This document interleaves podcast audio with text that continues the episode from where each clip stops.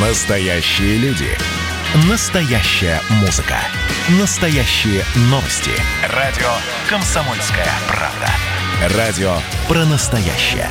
97,2 FM.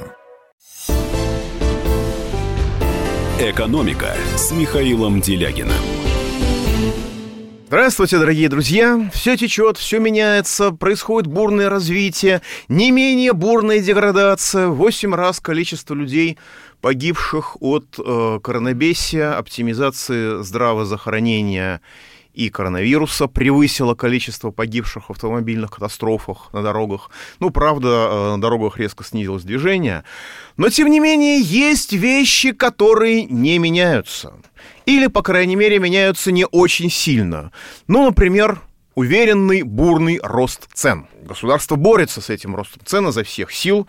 Цены, судя по всему, ценят заботу государства и, в общем, тоже откликаются на эту заботу взаимностью. Скажем, за вторую неделю июня, с 8 по 15, сильнее всего, как отмечает Росстат, подорожали в нашей стране овощи. Цены на морковь выросли более чем на 10%, на картофель на 7%, мы о нем поговорим чуть позже.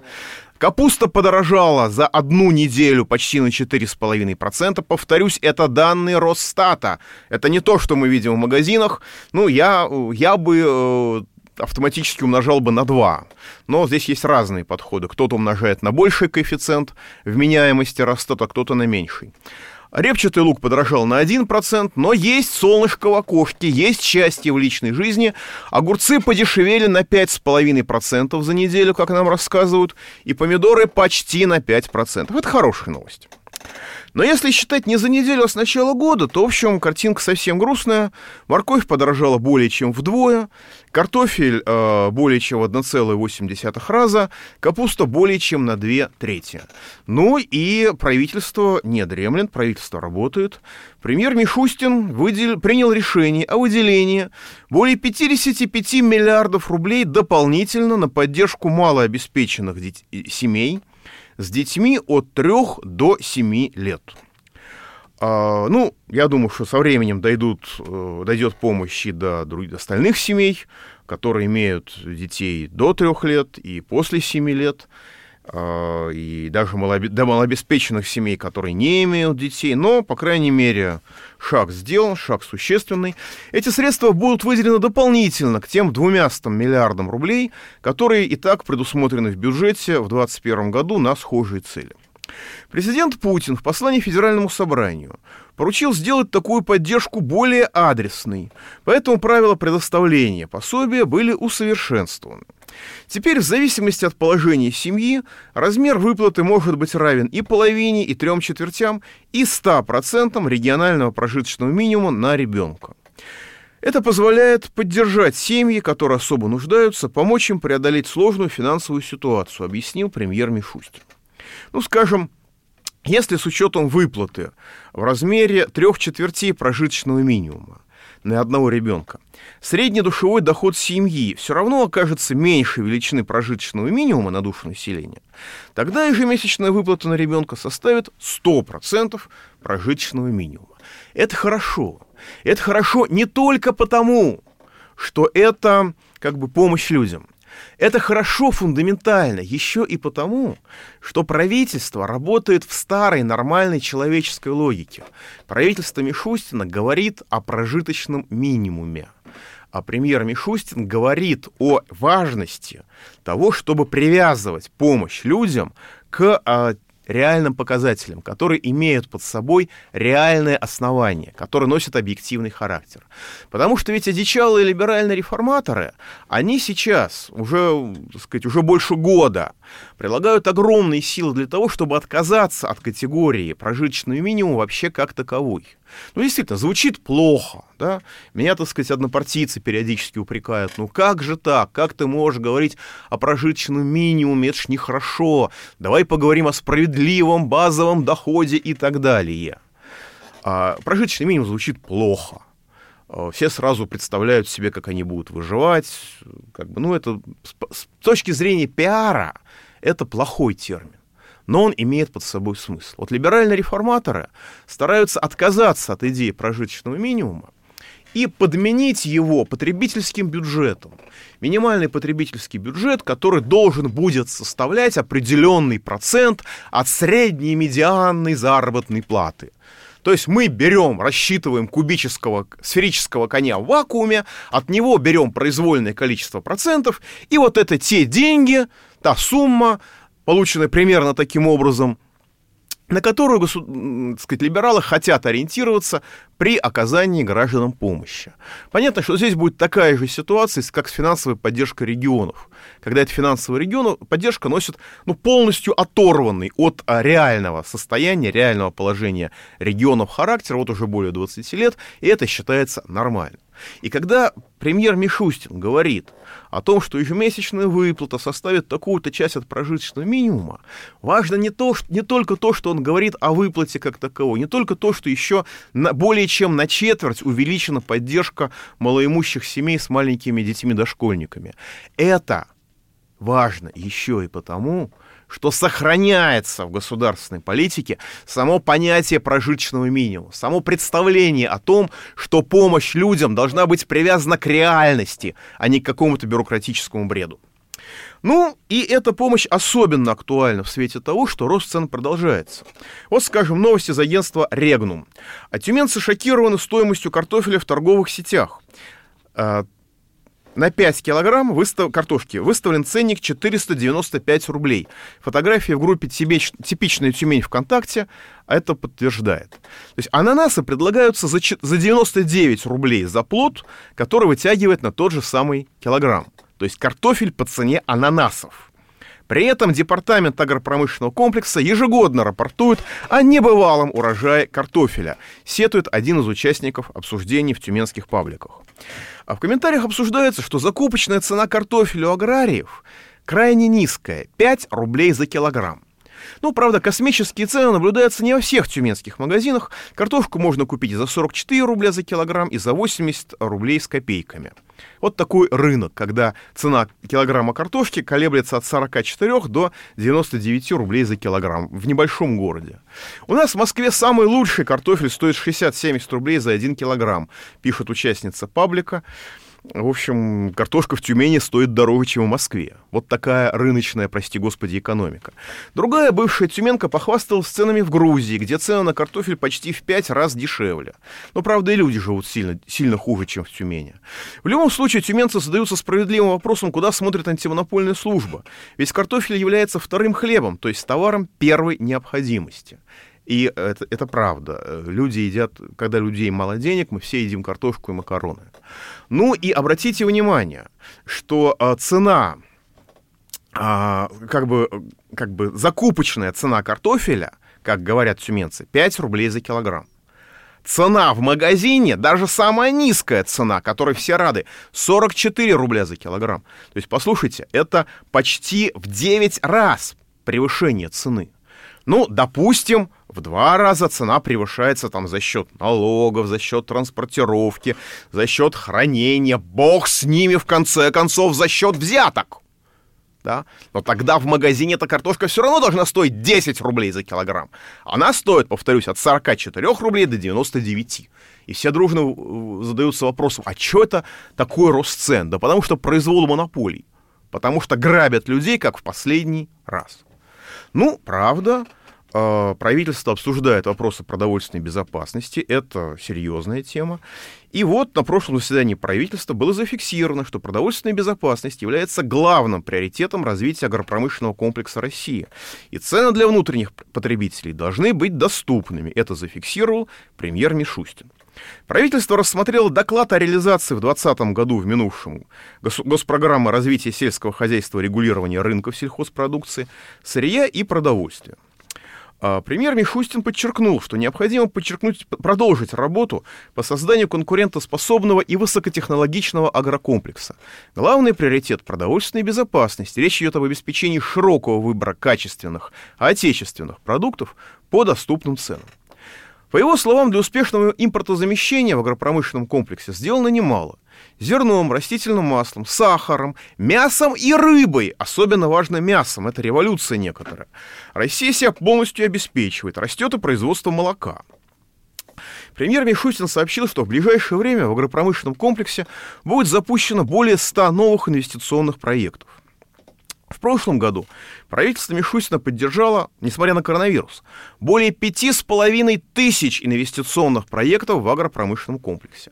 В ближайшее время, в самое ближайшее, будет запущено еще более сотни новых проектов, подчеркнул премьер Мишустин. Это и производство молока, это центр селекции семеноводства, что особенно важно, потому что мы сейчас все семена закупаем за границей почти.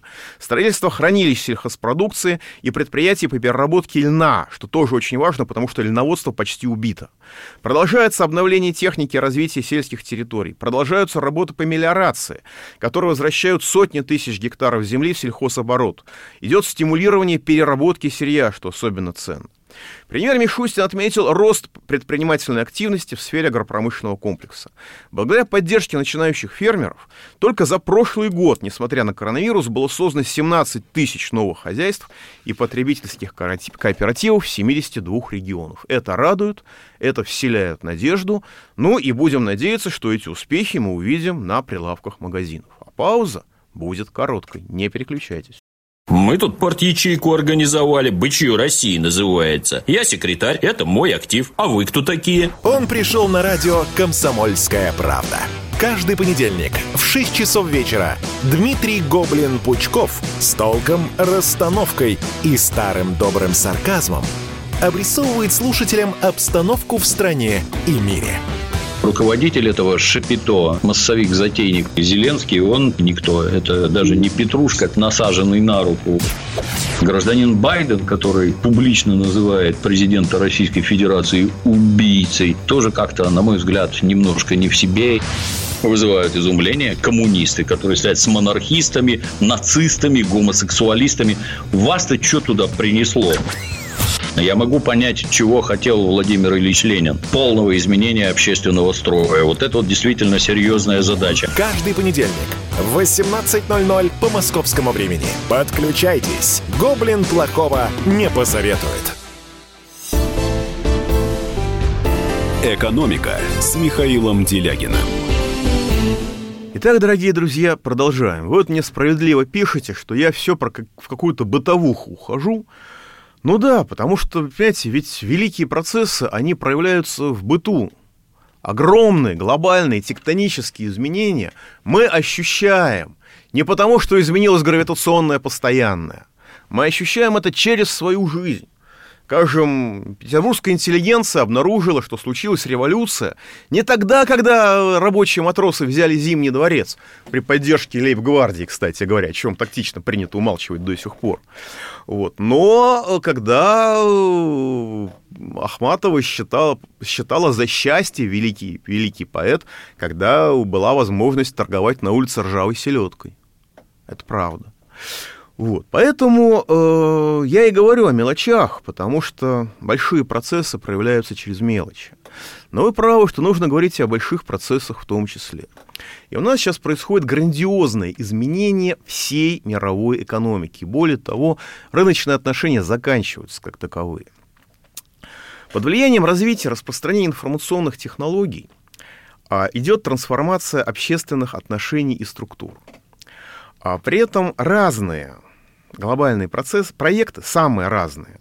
Английский, американский, турецкий, австро-венгерский, австрийский проект Ватикана, несколько проектов, которые связаны с Израилем, китайский проект. Вот эти глобальные проекты, они взаимодействуют друг с другом, и они меняют общество и меняют общественные структуры. И вот эта борьба в силу эффективности используемых информационных технологий, она вышла из-под контроля и приобрела никем не контролируемый динамизм.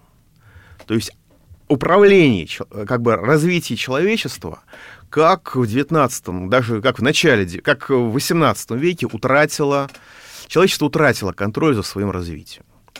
А глобальные проекты, их наложение, их сотрудничество, конкуренция между ними остаются главными факторами развития и, в частности, главными факторами реализации объективных закономерностей. Информационные технологии качественно повысили мощь всякого осознанного участника глобальной конкуренции. Это не про нашу бюрократию, естественно. Но тем самым информационные технологии позволили приобрести глобальное значение многим инициативам, которые раньше были локальны, региональны и вообще малозначимы. Это принципиально усложнило структуру глобальных проектов. Это сделало их взаимодействие неопределенным и превратило составление новой карты этих глобальных проектов в главную текущую задачу общественных наук. Потому что без этого, без понимания, что происходит в мире, мы будем бесконечно рассуждать о динамике инфляции, об объемах поддержки государством тех или иных отраслей.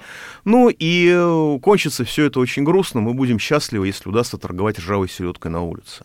И на самом деле очень многие люди были бы счастливы уже и этому. Но государство не может обеспечить им даже свободной торговли. На самом деле, если бы сейчас, я не являюсь сторонником Ельцина, не являюсь сторонником Гайдара, но если бы сейчас подписали новый указ о свободе торговли, который просто разрешит людям торговать тем, что они выращивают своими собственными руками. Без бюрократии, без налогового террора, без административного террора, без полицейского террора. Вы знаете, это обеспечивало бы социально-политическую стабильность страны года, наверное, на 2. Само по себе одно это решение. И резко снизило бы, на самом деле, и цены тоже. Но кто же позволит ограничить произвол монополий? Поэтому весь мир представляет собой сочетание разных титаников, которыми управляют слепо-глухонемые капитаны дальнего плавания. Наша бюрократия еще выглядит поприличнее многих других. Но при этом есть вещи, которые уже понятны. Я хочу с вами поделиться основными закономерностями того, что сейчас происходит. Чтобы мы хоть как-то могли ориентироваться в происходящем и понимали, где случайная флуктуация, а где проявление базовой закономерности.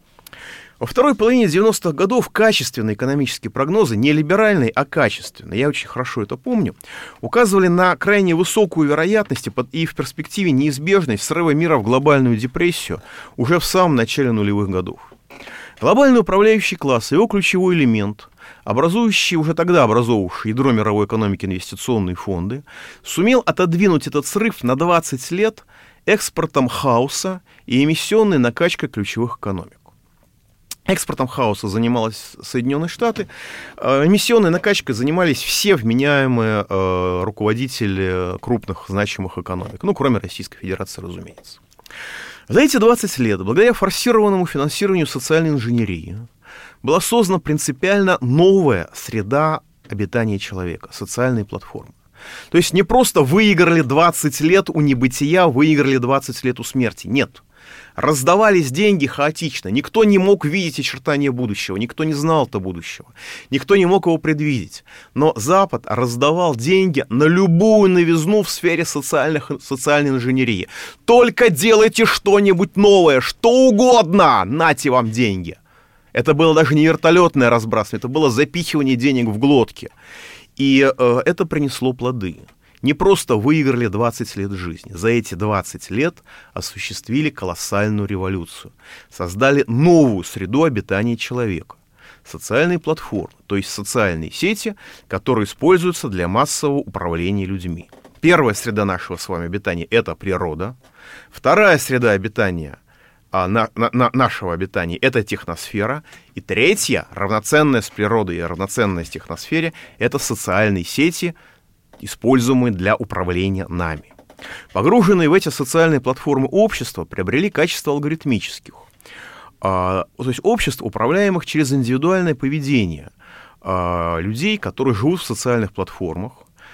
И при этом мы все чувствуем себя абсолютно свободными, но мы находимся в очень сильной зависимости от того, что мы увидим в социальных сетях. Нами управляют не насилием, не угрозами, не принуждением. Нами управляют подпорогово, неосознанно для нас самих, через ощущения, которые мы испытываем при просмотре того или иного контента в социальных сетях. Предопределенные социальными платформами решения принимаются нами формально самостоятельно, без принуждения, индивидуально, свободно. И степень приближения этой детерминированности к оптимуму, примерно 80%, есть показатели эффективности всякой социальной платформы. ну, 80% для общественно значимых решений. Более высокий уровень мешает саморазвитию автокоррекции системных ошибок. Более низкий, собственно говоря, не позволяет говорить об управлении. Спекулятивный финансовый капитал, который обречен на смерть в условиях глобальной депрессии, когда мир распадается на макрорегионы, вот в наиболее передовой своей части он переродился в капитал социальных платформ. И сейчас он созидает, прямо сейчас он созидает новый мир, используя в качестве ключевого инструмента коронабесию. И по мере того, как мир осознает неизбежность своего срыва в глобальную депрессию и распада мира на макрорегионы, это понимание тоже используется в качестве ключевого инструмента управления. Спекулятивный финансовый капитал, который не успеет сменить кожу, который застрял в прошлом, который останется на биржах и не успеет перейти в социальные платформы, он обречен на гибель. И основное содержание истории человечества ближайшего десятилетия будет заключаться как раз в агонии и смерти этого спекулятивного финансового капитала. Социальные платформы обеспечивают управление каждым из нас непосредственно, прямо, без посредничества приводных ремней в виде организации денег. Это снижает потребность в деньгах и, более того, превращает финансовый капитал из необходимого инструмента управления. Ну, здесь все просто. Много денег хорошо, мало денег плохо, стимулы линейно, они выстраиваются вот вам управление. Но теперь, когда можно управлять без денег, финансовый капитал из необходимого инструмента управления превращается с точки зрения систем в разъевшегося, не весь что возомнившего о себе и полностью утратившего полезность паразита, который подлежит уничтожению даже не из мести и не из борьбы за власть, а просто в целях экономии. Таким образом, обнуляется и сбрасывается. Ну, Шваб написал книжку «Обнуление или сброс капитализма». Но обнуляется и сбрасывается не капитализм, а деньги и рыночные отношения как таковые, потому что рынок денежных благ заменяется их прямым распределением в рамках социальных платформ. Это не про нас, но на Западе уже деньги раздаются напрямую, без учета, так сказать, вашего труда. Рынок жизненных благ заменяется их прямым распределением в рамках социальных платформ. Потому что главным делом человека становится уже не производство и потребление этих благ, но производство, в основном бессознательное, цифровых следов, которые служат уникальным сырьем для обучения главного фактора современного развития – искусственных интеллектов. Таким образом, общественной ценностью и смыслом существования человека становится сама жизнедеятельность по себе, как жизнедеятельность как животного, без учета степени ее осмысленности и моральности. Прямое распределение жизненных благ, кстати говоря, объективно требует их минимизации. И это непосредственно выражается в тренде на экологизм, который заставляет вспомнить, так сказать, советскую пропаганду экономии, которую я очень хорошо помню, многие из вас, наверное, тоже.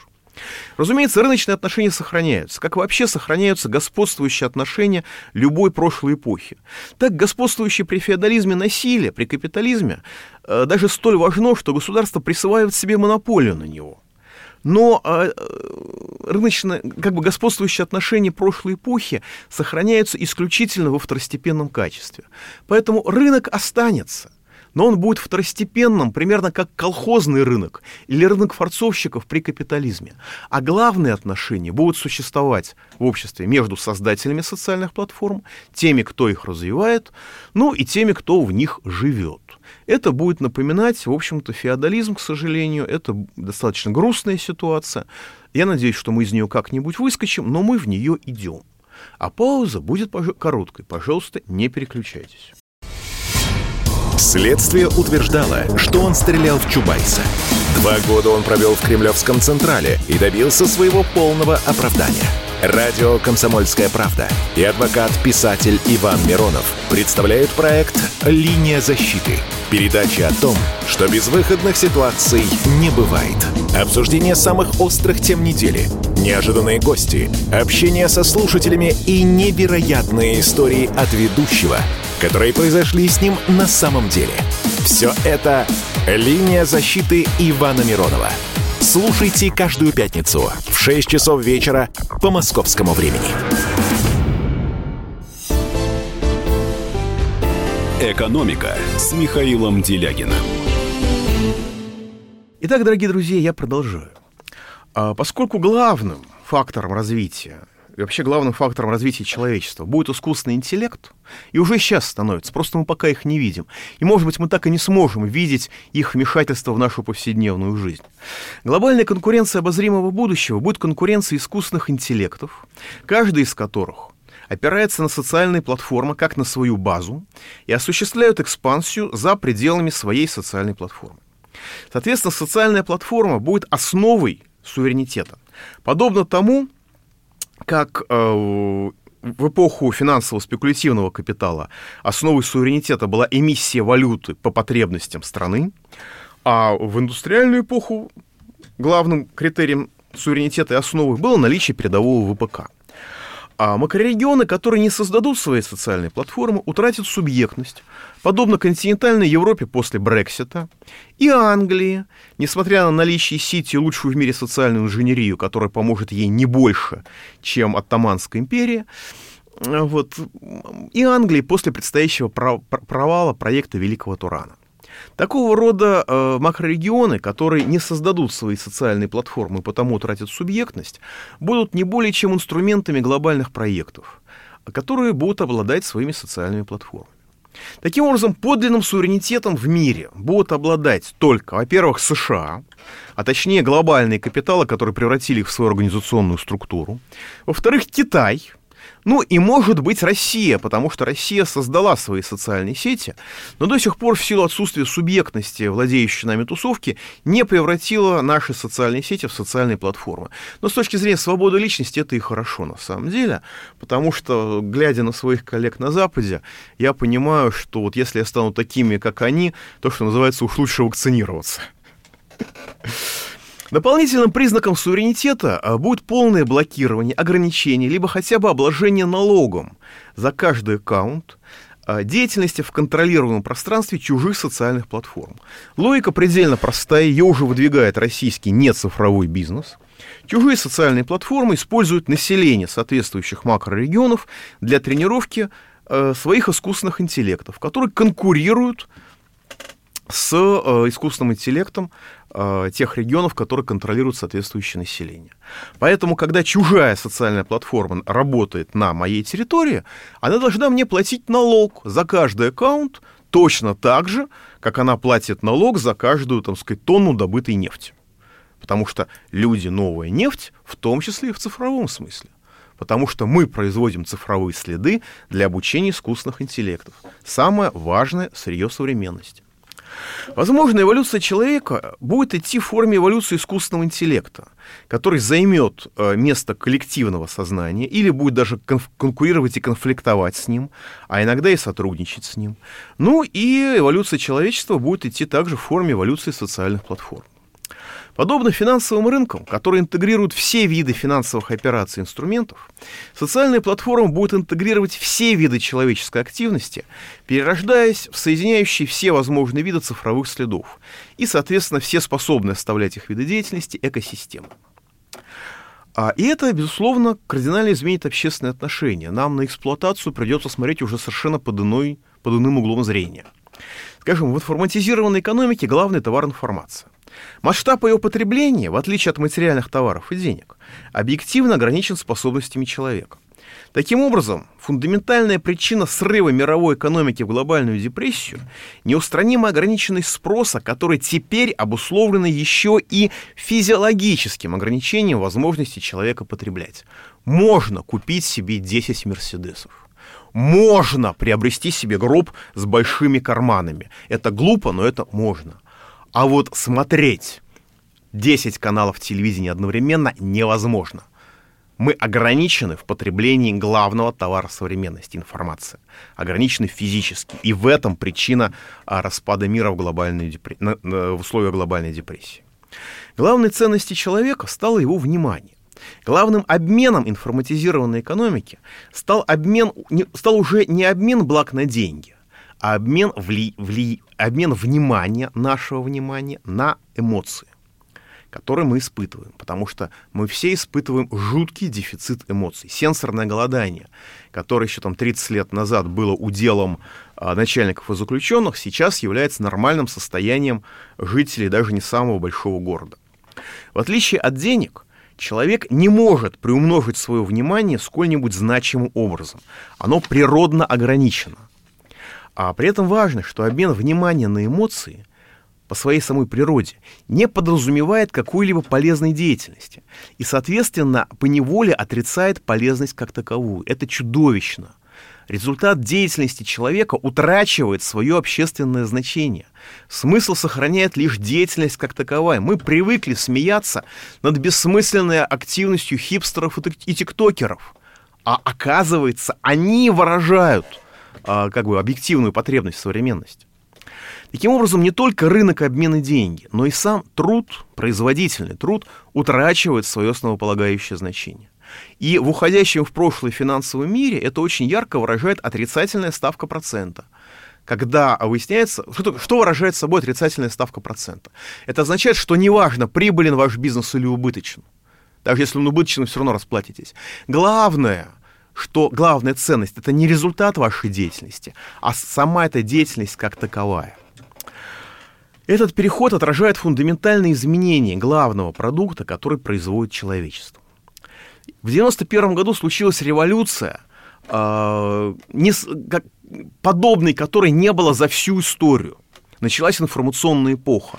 Тогда продажи информационных товаров и услуг в наиболее развитой стране мира, в США, превысили продажи материальной продукции. И главной функцией человека, которая до 1991 года было изменение окружающего мира, в информационную эпоху, которая сменила индустриальную, стало формирование собственного сознания. Это революция, которую мы даже не смогли осмыслить до сих пор, как на нас накатила вторая революция. После 2020 года главной функцией человека стало производство цифровых следов для обучения, тренировки конкурирующих друг с другом искусственных интеллектов. Эта смена функций обеспечила решение проблемы лишних людей с точки зрения общественной системы, пусть и негативная, путем перехода на новый технологический уровень. Потребляющий больше производимого с точки зрения рыночных отношений подлежит утилизации из-за его расточительности. И это была страшная проблема, которая вела к уничтожению среднего класса. Но с точки зрения информационных технологий, этот же самый человек, пусть даже он потребляет больше производимого, он производит важнейший ресурс эпохи, цифровой след, являясь в прямом смысле слова новой нефтью. В этом отношении 20-й год стал водоразделом между эпохами жизни человека. До 20-го года мы жили в коллективах, теперь мы живем в социальных платформах. Именно в 2020 году в глобальном масштабе началось достижение масштаба разрушений, характерных для мировой войны, необходимых для расчистки места новому строю, но не военными методами, потому что воевать с ядерным оружием страшно. Коронавирус, даже в случае его естественного происхождения, стал не более чем поводом, а эффективным инструментом стало коронабесие.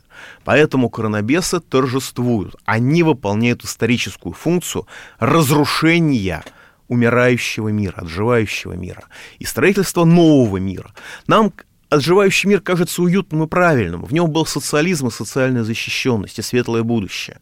Нам кажется безумным мир социальных платформ, мир, лютого блатного феодализма. Но тенденция пока направлена в эту сторону. Институциализировав смерть логики и отменив критическое сознание индивида, коронабесие стало инструментом восходящего капитала социальных платформ. То, что обширные группы старых капиталов и финансисты, и фармацевты смогли примазаться к этому рывку, извлечь из него даже стратегическую выгоду, не меняет революционной сути этого рывка. Минимизация общественной ценности индивида наряду с равной ценностью для тренировки искусственного интеллекта, цифрового следа, который оставляет человек в счастье и в горе, в здоровье и в болезни, в наслаждении и в боли, обеспечивает крайнее ослабление, хотя и не исчезновение объективных предпосылок гуманизма. Вероятно, критичными факторами для тренировки искусственного интеллекта будут, во-первых, объем, то есть мощность, и, во-вторых, внутреннее разнообразие цифрового следа. И это обеспечит потребность капитала социальных платформ в максимальном количестве пользователей, максимальной длительности их жизни и в максимальном разнообразии их поведения, то есть в максимальном разнообразии их состава в каждый момент времени. и в максимальном разнообразии их поведения в течение всей жизни.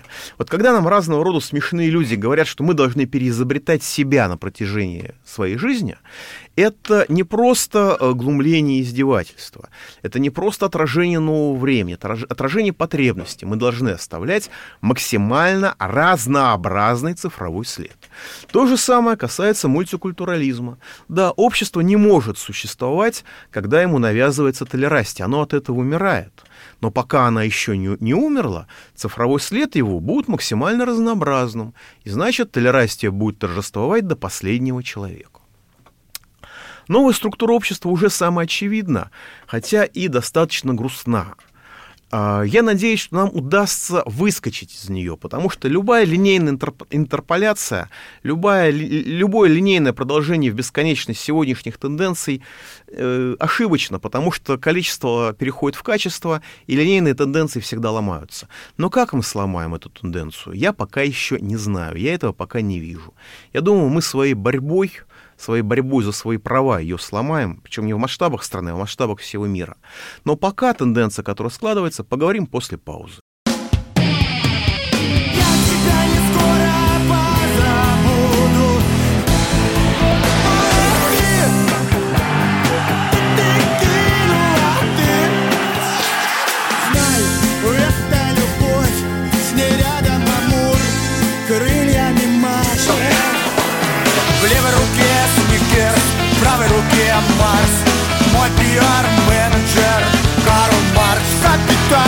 «Комсомольская правда».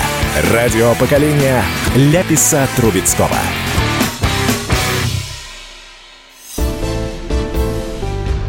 «Экономика» с Михаилом Делягиным. Итак, дорогие друзья, новая структура общества уже самоочевидна и, по правде сказать, омерзительна.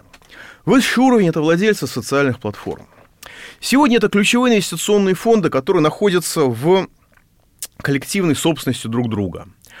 В конечном счете в собственности ключевой части глобального управляющего класса. В 2011 году швейцарские биологи провели исследование, кому принадлежит мировая экономика. А поскольку это были биологи, это исследование не было закрыто, не было пресечено, они смогли его сделать. Правда, никто не смог его повторить, потому что за подобные карают беспощадно. Это как если, так сказать, начать выяснять, сколько людей умерло от коронавируса, а сколько умерло от коронабесия. Это такое же будет преступление. Но в 2011 году это удалось сделать. Выяснилось, что вся мировая экономика есть ядро, которое 1147 корпораций, а внутри них есть суперядро из 147 корпораций. То есть, и все они владеют друг другом. То есть, по сути дела, мировая экономика сверхмонополизирована под прикрытием болтовни о конкуренции. Вот. А поэтому это переносится на социальные платформы, и инвестиционные фонды владеют ими и владеют друг другом. Но капитал социальных платформ неминуемо освободится от финансового капитала, то есть от инвестиционных фондов, просто в силу неразделимой связанности финансового капитала с теряющим значение рынком спекуляций.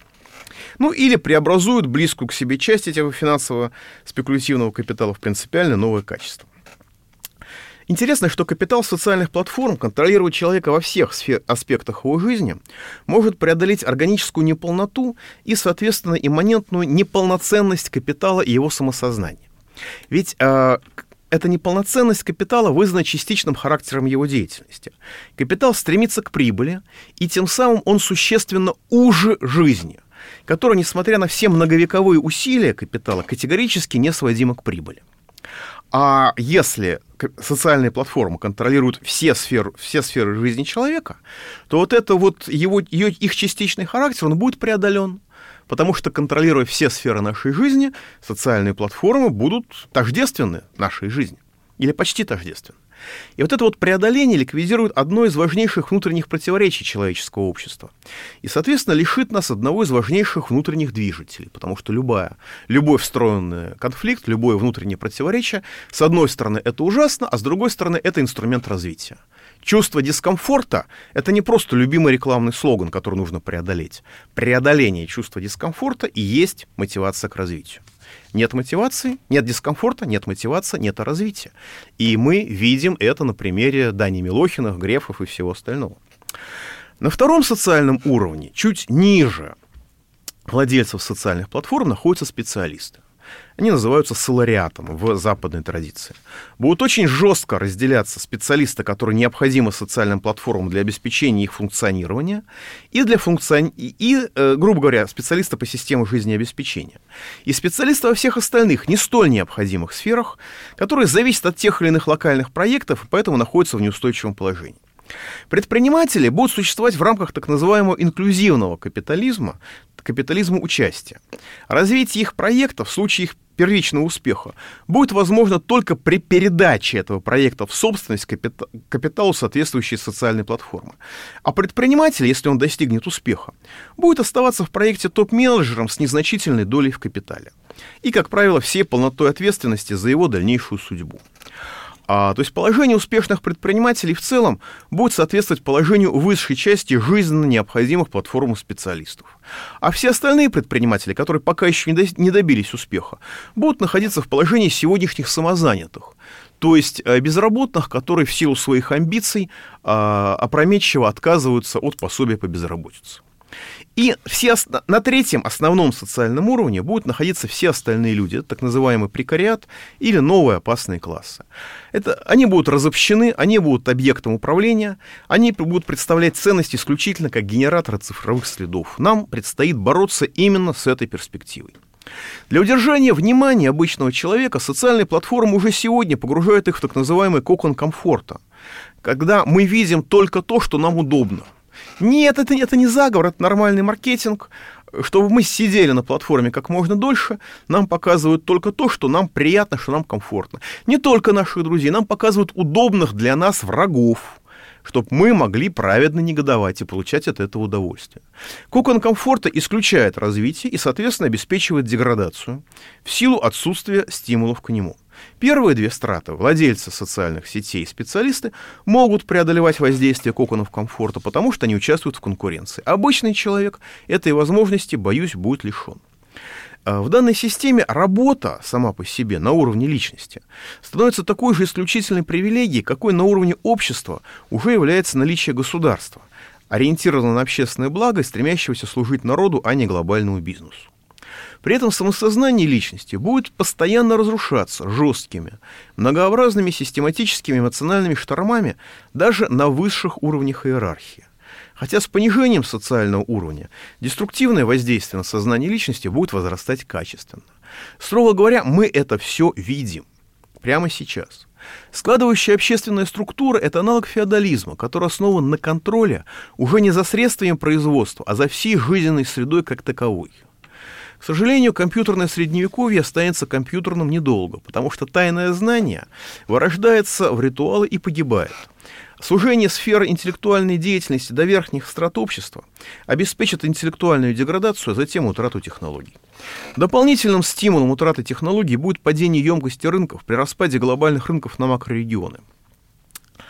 Основное противоречие информационного общества – противоречие между общественной природой информации и частным характером ее использования, и в особенности присвоения. Но это свойственно всем эксплуататорским формациям. Это основное противоречие информационного общества останется открытым. Форма его снятия не определена до сих пор. Сначала понятно, что произойдет, уже происходит приватизация информации, в особенности знания, с формированием описанного выше общества компьютерного феодализма. Его нежизнеспособность обеспечит его крах и создаст предпосылки для формирования коммунистического общества, которыми сознательные индивиды и группы должны обязательно воспользоваться. Чем быстрее мы в этом достигнем успеха, тем с более высокого технологического уровня начнется возврат к нормальности, начнется развитие, начнется возобновление прогресса и, соответственно, движение к коммунизму. Соответственно, тем меньшими будут падение благосостояния и человеческие жертвы в ходе неизбежного разрушения нового компьютерного феодализма. Вот такова в общих чертах та перспектива, в рамках которой мы действуем, в рамках которой мы боремся против высоких тарифов ЖКХ, против коронабесия, против оптимизации медицины и так далее.